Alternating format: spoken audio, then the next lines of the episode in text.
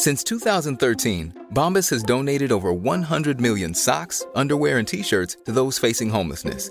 If we counted those on air, this ad would last over 1,157 days. But if we counted the time it takes to make a donation possible, it would take just a few clicks. Because every time you make a purchase, Bombas donates an item to someone who needs it. Go to bombas.com slash ACAST and use code ACAST for 20% off your first purchase. That's bombas.com slash ACAST, code ACAST. Hey, I'm Ryan Reynolds. Recently, I asked Mint Mobile's legal team if big wireless companies are allowed to raise prices due to inflation. They said yes. And then when I asked if raising prices technically violates those onerous two year contracts, they said, What the f are you talking about, you insane Hollywood ass? F- So to recap, we're cutting the price of Mint Unlimited from $30 a month to just $15 a month. Give it a try at mintmobile.com slash switch. $45 upfront for three months plus taxes and fees. Promo rate for new customers for limited time. Unlimited more than 40 gigabytes per month. Slows. Full terms at mintmobile.com.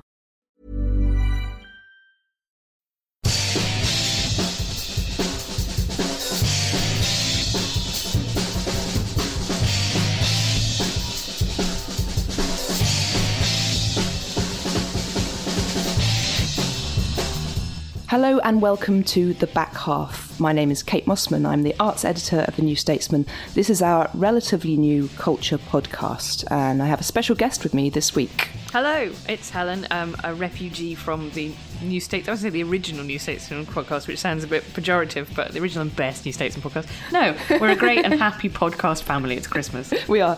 Our culture editor, Tom Gatti, has gone to the North Pole. He's already left.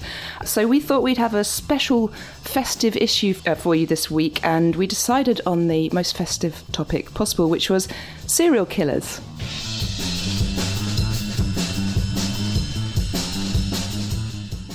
I think it's a really fascinating thing to talk about because I have lot, I have lots and lots of friends who are obsessed with serial killers or fall down rabbit holes of reading the Wikipedia pages of serial killers.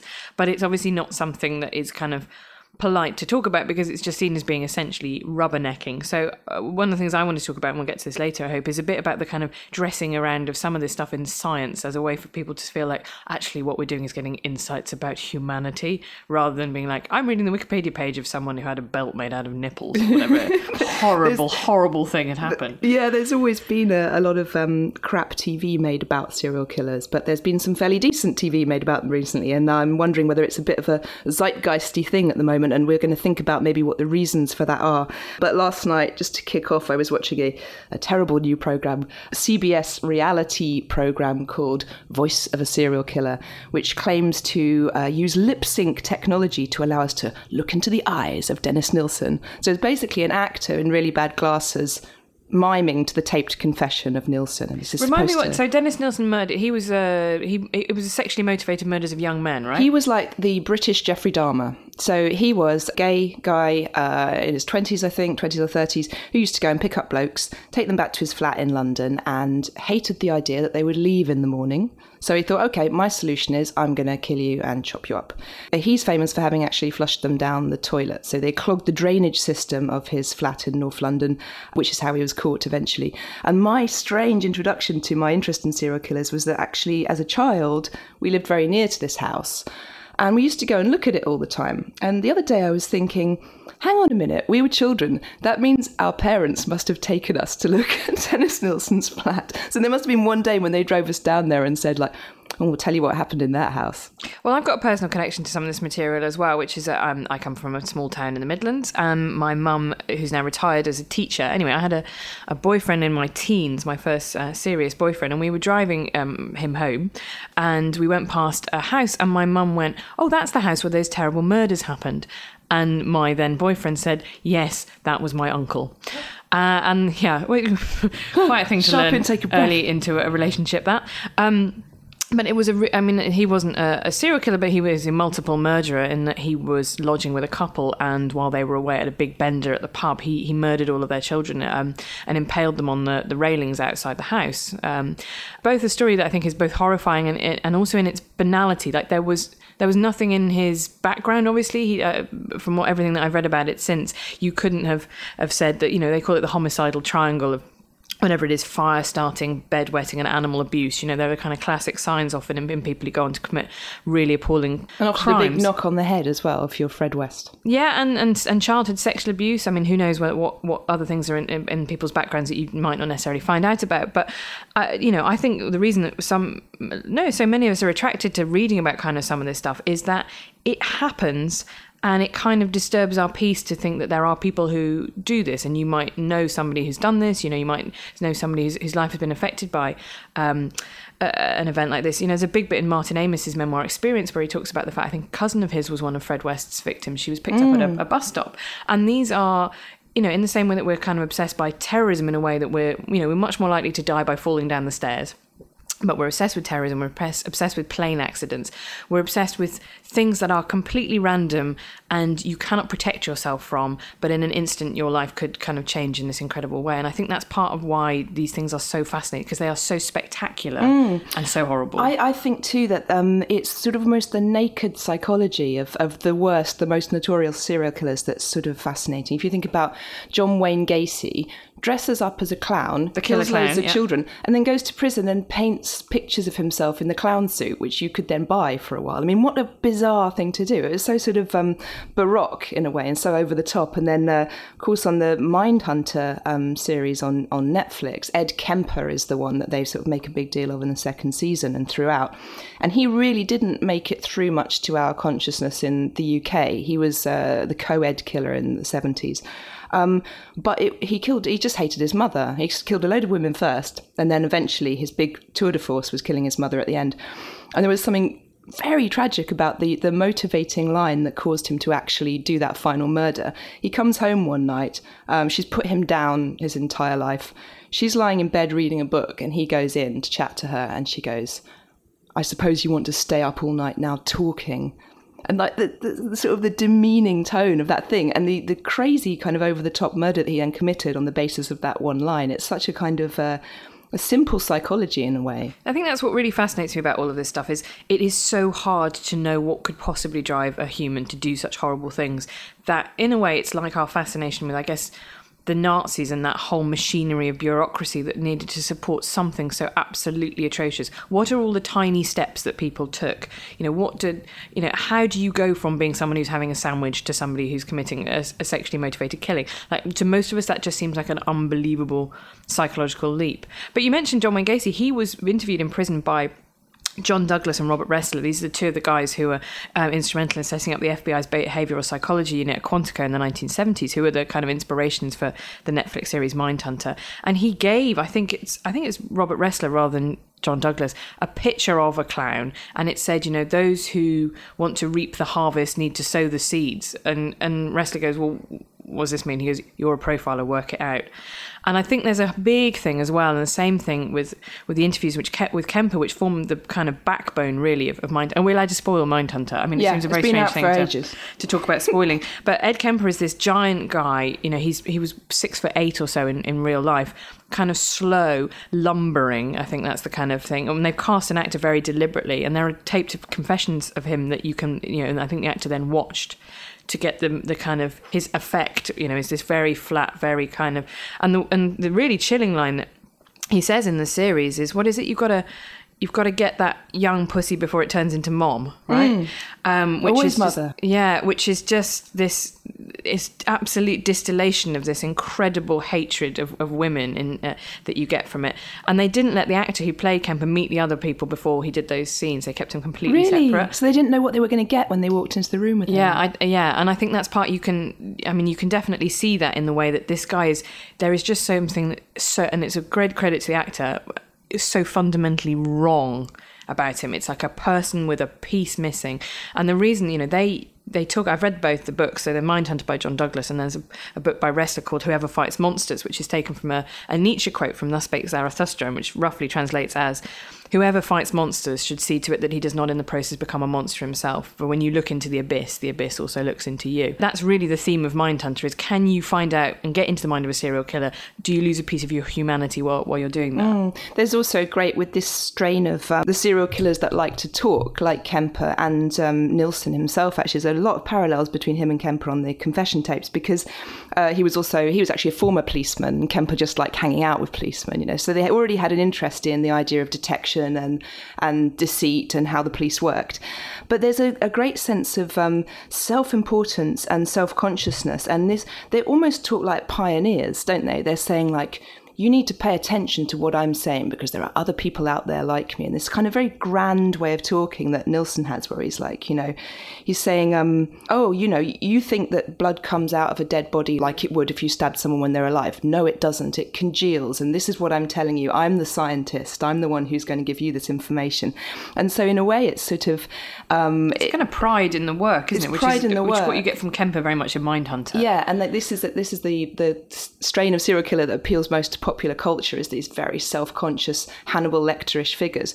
But actually, and there's an interesting piece in the New Yorker last week that said the average IQ of a serial killer in the states is 94. These are not geniuses. And, and what average IQ is about 100, right? yeah, exactly. These are not sort of supernatural geniuses at all. But there were a few of them that were very actually very pompous and verbose and just liked to talk about what they were doing. Well, Ted Bundy is another example of that. So I was rereading one of my favourite, very w- weird favourite book choices, which is the X Files Book of the Unexplained, which my Jane Goldman, who's now a very successful screenwriter. But it was a book, a companion book to all the X Files, and occasionally the X Files would do serial killers, and, and and it was one of the very rare times they did stuff that wasn't supernatural.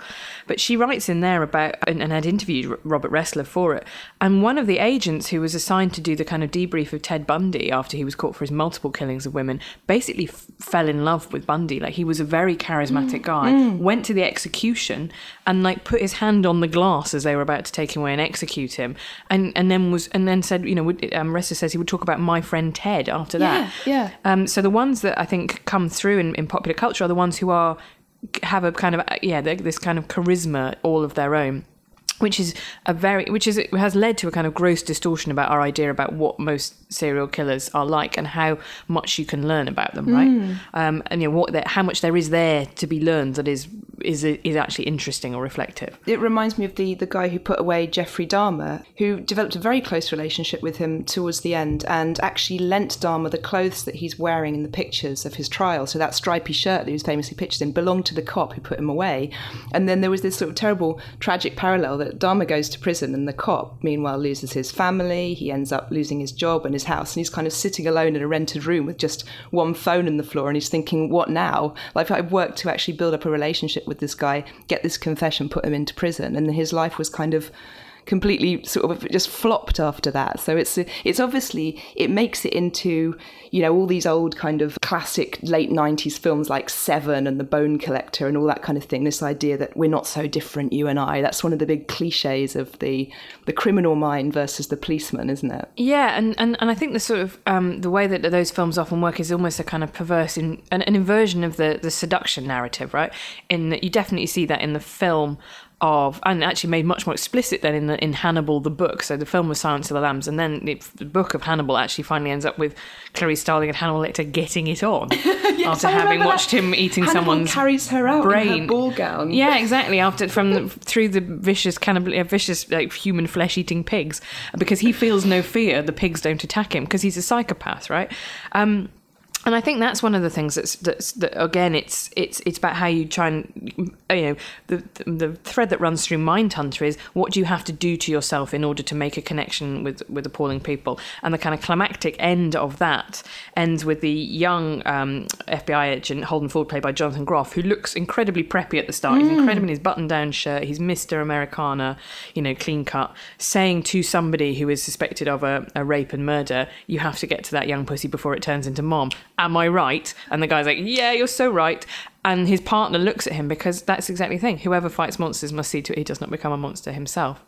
That's one of the most effective things about Mindhunter, isn't it? The slow kind of decline of his morals in a way, and his morality. In fact, he's using their their their ways of talking in prison to get, get then get the next confession, and it's and it's sort of impacting on the way he's talking to his girlfriend when he gets home. I mean, it's a very misogynistic show, and in some ways, it can fall back on the fact that oh, things were like that then, and of course, seventy percent of serial killer victims was women as well. So it does kind of give you this nasty insight into, in some ways, the maleness of that FBI culture. I mean, there are a handful of female um, serial killers. Aileen Wuornos being one of the most prominent examples, played by Charlize Theron in the film Monster, which she won an Oscar. Basically, she made herself not look like Char- Charlize Theron, um, but she was um, a sex worker, prostitute, whichever one you want to say, who was was killing clients essentially, which to me is more of a sort of survival killing than um, you know than somebody who is overtly picking out victims themselves. So I'm not sure there are that many predatory female sexual killer, um, sexually motivated killers in the same way you get with men. You know, there's always a big argument about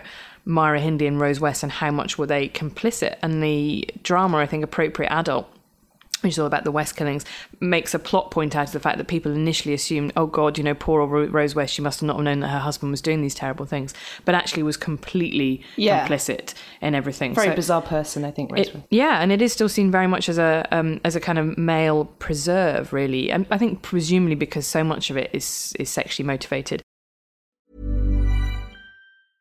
Hey, I'm Ryan Reynolds. Recently, I asked Mint Mobile's legal team if big wireless companies are allowed to raise prices due to inflation. They said yes. And then when I asked if raising prices technically violates those onerous two year contracts, they said, What the f are you talking about, you insane Hollywood ass? F- So to recap, we're cutting the price of Mint Unlimited from $30 a month to just $15 a month. Give it a try at mintmobile.com slash switch. $45 upfront for three months plus taxes and fees. Promo rate for new customers for limited time. Unlimited more than 40 gigabytes per month. Slows. Full terms at mintmobile.com. Millions of people have lost weight with personalized plans from Noom, like Evan, who can't stand salads and still lost 50 pounds. Salads, generally, for most people, are the easy button, right? For me, that wasn't an option. I never really was a salad guy. That's just not who I am. But Noom worked for me. Get your personalized plan today at Noom.com. Real Noom user compensated to provide their story. In four weeks, the typical Noom user can expect to lose one to two pounds per week. Individual results may vary. The typology that Douglas and Ressler came up with was this idea of disorganized versus organized killers. And we always end up dwelling on the organized ones because they're the ones who have interesting things to say about themselves, really, however gross and perverted they might be. But um, in Mindhunter, they do go and interview somebody who is what they call a disorganized killer, and he's got no self-reflection on his crimes. He can't really tell you why he did it. He's not. He's not uh, able to offer any kind of insights at all, and therefore those people are just a kind of a, in in character building terms for drama, just a, a dead end. Yes, that's true. Is that the one that throws the bird into the fan? Oh no, it's the previous one who's just the one who they get a soda for, and the whole thing is about that. But again, it's Oh, about yeah. that the relationship, about the seduction, right? It's it's about whether or not you should go along with what people want, or are they manipulating you, or are you manipulating them? And there's an anecdote that um, either Douglas or Ressler tells about the son of Sam killer. It says to them in prison that he everything was he did was because a dog, uh, like a six thousand year old demon that took the form of a dog, talked to him and told him to do that. And he said, oh, "I've got, by the way, I've got a glowing star of David on my forehead." Uh, and, and Ressler says it was a difficult decision for me to make at that point. Do I go along with his delusion? Or do I, or, is he having me on, and is he going to feed me a whole bunch of, of, of crap about stuff, and I'm not going to get anything from him? So he, he said, you in the end, you had to fudge it and say, well, mm, I can't see it, but you know, I don't have my reading glasses on. It's kind of the light's not very good in here, so you can't, you know. And and there's and Ian, Ian Leslie, who writes for us, wrote a great article about interviewing jihadis and trying to get information out of them and saying all our models of interrogation and cop shows are wrong. You don't throw a suspect across the room. You don't. You, what you do is try and psychologically wear them down. You might keep them awake for a, a really long time, for example. But what you do essentially is you try and say, "Help me understand." Like you know. I want to know more about you. You're an important, interesting person. Help me understand what it is that I, am not getting about you. Yeah. And that is much more effective about making people talk, which is exactly the what the, the stuff that Mindhunter explores. I mean, one of the main reasons for um, lack of, of, of sort of apprehending serial killers in the past has been massive police incompetence. And this is still a huge issue, especially in America, where we all feel the serial killer comes from as a concept. Once you're over state line, oh, it's not my business anymore. And this has been a problem for, for decades. But I mean, I think the most extreme example of this is the, the Russian cannibal, Andrei Chikatilo, who killed sort of he was convicted for I think 52 child murders in the 1970s in Russia. But Russian culture did not believe in the concept of the serial killer. This was the height of self indulgence. This was a capitalist, is like individualist Western bourgeois thing to very, do. very decadent. And then you've got so he was kind of they would rather have believed that it was different bands of gypsies, of course, who were doing these, you know, strangely identical child murders in the in the woods. I think around Moscow. I think it was Moscow. Um, and then on the other hand, you've got the sort of Ted Bundy character, who in some ways sums up the cool slickness of 1950s and 60s America. It's all about, you know, the cars, the driving, the white shirt, the the brill creamed hair, the kind of individual guy who's going out there and he's free and he's doing what he wants and he's making himself into a little king or something like that. Well, yeah, and then that's probably a good point to talk about the other big theme that runs through um, serial killers. Like I said, I talked earlier about the idea of escalation and what happens in the case of lots of sexually motivated killers is you go from fetishizing about high heels to stealing high heels from shoe shops to stealing them off the feet from women to killing and murdering women for their high heels and then masturbating into their high heels. And one of the really sad threads that runs through a lot of serial killer stories is about women not being believed. Ted Bundy being a really interesting example, he would pick up women uh, and you know he would look. I think particularly. I think he's the one who would look for women, particularly with ponytails, because they were easier to grab and you could hold people by them. And there are some women who survived that because they got an off feeling about him. But uh, you know, given all the wider conversations that we've had this year about the way that sexual harassment so often plays on women's fear of embarrassing men and not wanting to make men feel bad, he was absolutely a killer who exploited that feeling about you know. But this guy seems like such a nice guy. You know, what be it'd be so. You know, I don't want to offend him by not getting into his car or, or whatever. And that's a big theme of it. And the other one is a big theme about rape not being taken seriously. Now, everything that we know now about rape suggests that there are relatively there are rapes in relationships, but stranger rapes, there are a relatively small number of people who do them, but they do a lot of them. And if they're not stopped, they work. They can't. They cannot stop themselves, um, and that will escalate. The British version of these books is a book called The Jigsaw Man by a, a, forensic psychologist called Paul Britton, who worked on a lot of cases in the Home Office. Now, he writes in this book about a, a rapist called the Green Chain Rapist. And what had happened in 1989, that police had had information from the, the guy who was convicted of these rapes, a guy called uh, Robert Napper, who's now in Broadmoor, saying, My son has confessed to a rape. And they went, Well, we haven't got any report of anything of any of these, so this can't happen. So he was let go. Eventually, it turned out actually a woman had been raped in Plumstead and it just wasn't properly recorded. And after that, she cut off contact with him. He then went through a series of an escalating series of, of rapes. And now, in the book, Britton writes about the fact that he was sad that they didn't catch Napper before he carried out a really violent, and grisly double murder of, of, a woman and her, her daughter. And the daughter was sexually assaulted, her body was dismembered. The police photographer, according to the Wikipedia page, had to take two years off work after, after photographing the crime scene. It was a really grisly murder, and the kind of murder that should have alerted police to the fact that this was not someone's first murder. And he talks about then about the failures about not connecting the dots. Well, then he goes on to talk about the case of Rich, Rachel Nickell, if you remember, who was found dead with her very small child alongside her in, I'm going to say, uh, It was the early 90s, wasn't it? yeah, in a, in a park, and about the fact that the police. What happened was Paul Britton came up with a profile of the person who'd done this, and they thought it fitted this guy called Colin Stagg. So what they then decided to do, which is incredibly controversial, was essentially what amounted to in the end entrapment. Get a police officer to pose as a young naive woman saying. Oh, I know. I saw you on the coverage. You know, I've had, I have all these sexual fantasies too. Tell me about your sexual that fantasies what they about, did? about killing people. Yeah, so he never confessed to the murder, but the detectives thought, well, he's made, you know, de- he's he's revealed kind of details that we find really interesting, and the question has always been about whether or not. You know, he was entrapped into that. And the judge in the case, when it finally came to trial, absolutely said that. He said the police had shown excessive zeal and tried to incriminate a suspect by deceptive conduct of the grossest kind. So the forensic psychologist's evidence was chucked out.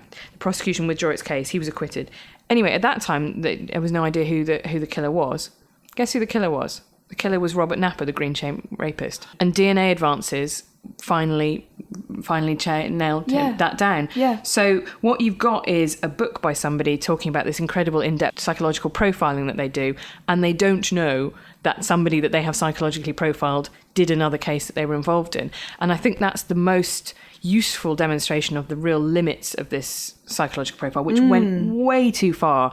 It went from here are some typologies. This is where we can do. You know, people mostly attack people the same race as them. You know, you might have an immature killer might attack an old lady. You know, that's those kind of useful, broad, general level insights. To the famous one about you know, and when you arrest the suspect, he'll come out in a double-breasted suit, which you know then happened. Or you know, this killer has a speech impediment, and then it turned out mm. they did. And what they did was a version of what sort of psychics do, which is you spam out a lot of details, and then the three that you get are right, you kind of go, "Hooray! Look at me, I'm I'm brilliant." Yeah. And there's a very worrying quote from um, John Douglas about you know saying if there is an element of, of a psychic component to this, I won't run to it because he went to do a case and they said, well, you're telling us all the same thing that a psychic told us two weeks ago, and that's the question about forensic psychology always is how much of it is kind of common sense, you know, like canards that you go, well, this looks like a person who does Y, so, uh, you know, X, and how much of it is actually scientific. And that, that is an ongoing conversation. There's a yeah, it's just as much use in geographical profiling. You know, the old classic scene that you get in the, the cop drama of a map on the wall with the victim stuck on it. I mean, there are algorithms in uh, the American sort of Texan police departments, I think, that were built specifically to show how geography, the most simple thing in the world, can suggest that maybe a serial killer is operating in that area. I think the guy who set it up used the same um, software to prove who Banksy was. So he just looked at where Banksy's paintings were, and then he sort of, you know, marked out that area. And it just seems like such a basic way of of actually looking at what's important, particularly in a place like America where you just got so so much space. And there's apparently there's something of uh, serial killer profiles where they're much less likely to kill once they get out of a home orbit. As it were, it's more likely to happen in their own neighbourhood or in their own state, and then it kind of tends to stop. But then, of course, you've always got the itinerant ones who And commuter killers, that was the other concept that I thought was really fascinating. About people who go to a specific, you know, they like they commute to a, a place where they kind of go and do crimes. But you know, that's where the, fundamentally you end up with this conversation is how many serial killers have actually been caught by forensic psychology and criminal profiling versus how many have been caught because they were stupid enough to leave the blood spattered knife with their fingerprints or on it. because they invited the police. Or in the case they, of- they, you know, Nilsen flushing people down the toilet calls the plumbers. Yeah, which I think is, is, is completely fascinating. asking for it. And the fact that you know, people get um, one of the things that I think that is probably true that the pro- the profilers do talk about in their in the books is that uh, what something very strange happens when someone commit, commits their first murder. They are terrified of being caught because they have been told by society this is the ultimate taboo. You've broken it. You know, retribution will rain down on you.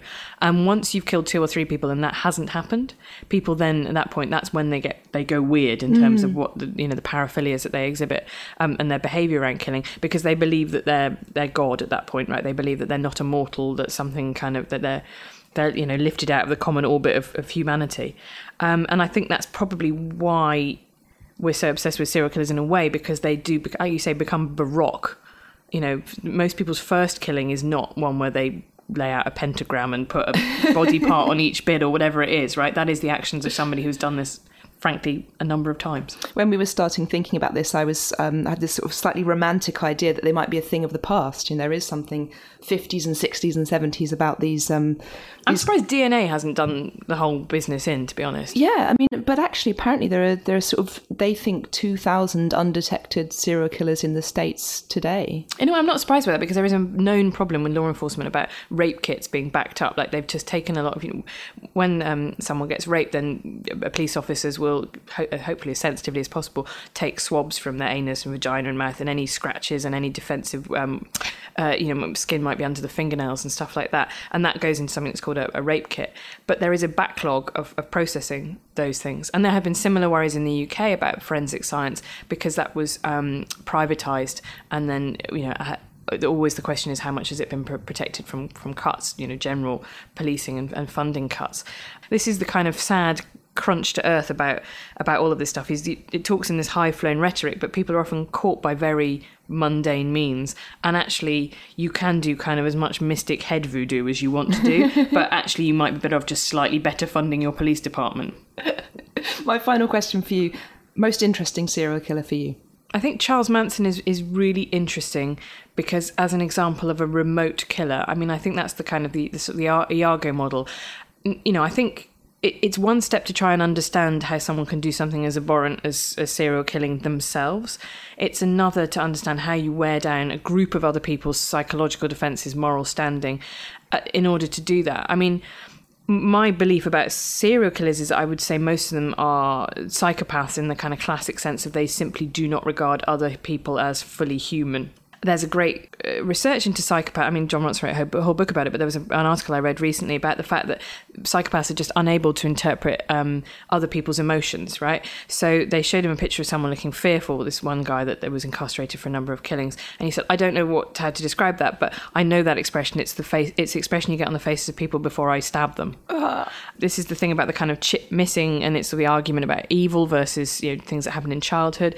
But for you know lots of if you look into the backgrounds of lots of killers there is something profoundly horrible that's happened to them in childhood some which may have exacerbated existing personality traits and like a you know lack of kind of moral compass or a, a tendency to dehumanize other people but that's what i find really fascinating about charles manson is that it's a, it's a very hard to think of somebody who would have managed to assemble enough people with exactly that same psy- mm. psychological profile. So, in a sense, what can we learn from his techniques about how he influenced other people and wore down their moral defenses? Mm. That is someone who I do think there is something to learn from beyond kind of rubbernecking. What about you? For me, I was surprised to hear about um, Albert Fish. Do you know of him? Mm-hmm. He was also known as, they always give him several nicknames the Grey Man, the Werewolf of Wysteria, the Brooklyn Vampire, the Moon Maniac, and the Boogeyman. And this is like, I associate serial killers, as we've been talking about, with sort of like post 50s mm. culture in a way, post 50s economies. This guy was operating in the 20s. Um, and he was a cannibal, and he sort of killed and ate at least five children in very strange ways and cooked them, and it was all very kind of you know um, grim fairy tales. But just to to see pictures of him, he looks like Albert Steptoe. It's like he's like this sort of really strange, wizened old man who was operating in Manhattan in the 1920s. And it just interests me that some people just fall through the cracks of history and some people become these iconic killers like Ted Bundy and they make movies out of them with fairly hunky actors playing them. But this thing might have been going on for a lot longer than we than we imagine and they'll, they'll probably go back centuries. I think there is an, the first recorded serial killer. I think it was one to say is in China a really long time ago who pushed people out of windows. And again, sort of to come circle back to to, Defenestration. to, to Dennis Nilsen, I think had people back to their house and then and killed them by pushing them out of, of windows. But it's interesting who gets described as a serial killer and who doesn't, because you know someone like Ivan the Terrible, for example, doesn't get described as a serial killer because they were somebody who wielded power and just had a lot of individual people killed, uh, or you know, Vlad the Impaler, for example. You know, it's, pe- people like that don't get described. It's there's something about the kind of way, and I think this is about why there's such an enduring interest in them. It's about the it, kind of the ordinary man, and it is a man uh, who does something that is so outside of, of society, and that's what is continually fascinating to us, right? It is that kind of it could be that guy, that creepy guy you see at the end of the, lane, could actually have this completely, you know, st- mad, dark, secret life that somehow lives in the middle of our, you know, our cozy ideas of society. Yeah. Thank you very much. That's our, our festive podcast. Happy. Christmas! Happy Christmas, and we will return with the back half in the first week of January when Tom will be back as well. Thank you very much for listening, and um, yeah, cheers for your support. And we're playing you out as ever. Seems inappropriate now. Playing you out as ever with the fantastic Pistol Jazz and their song Godspeed.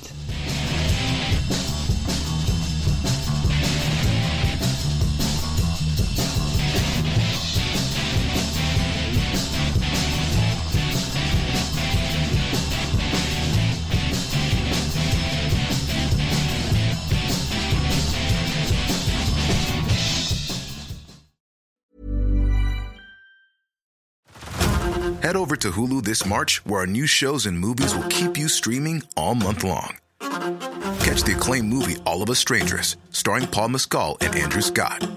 Stream the new Hulu original limited series We Were the Lucky Ones with Joey King and Logan Lerman. And don't forget about Grey's Anatomy. Every Grey's episode ever is now streaming on Hulu. So, what are you waiting for? Go stream something new on Hulu. Before Shopify, were you wondering where my sales at? Now you're selling with Shopify, the global commerce platform supercharging your selling. You have no problem selling online, in person, on social media, and beyond. Gary, easy on the cha-ching.